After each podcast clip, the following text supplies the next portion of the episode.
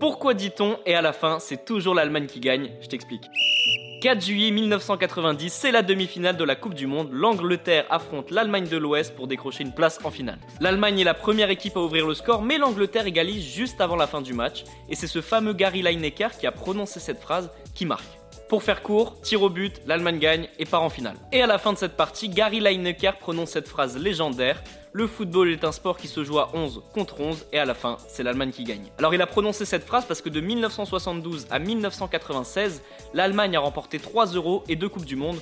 Donc pour lui, c'est toujours l'Allemagne qui gagne. Depuis cette nuit du 4 juillet 90, la fameuse phrase de Gary Lineker est reprise à chaque victoire de la Mannschaft, à chaque victoire de l'Allemagne. Les amis, rendez-vous demain, même heure, même endroit pour un nouvel épisode. Si ça t'a plu, n'hésite pas à t'abonner, activer la cloche, liker et surtout mettre 5 étoiles. Et oui, j'allais oublier, si t'as une question, peu importe laquelle, il n'y a jamais de questions bêtes, pose-la en commentaire et j'y répondrai dans un prochain épisode. Footcast est à retrouver sur Spotify, Deezer, Apple Podcast et toutes les autres plateformes. Je te dis à demain, ciao.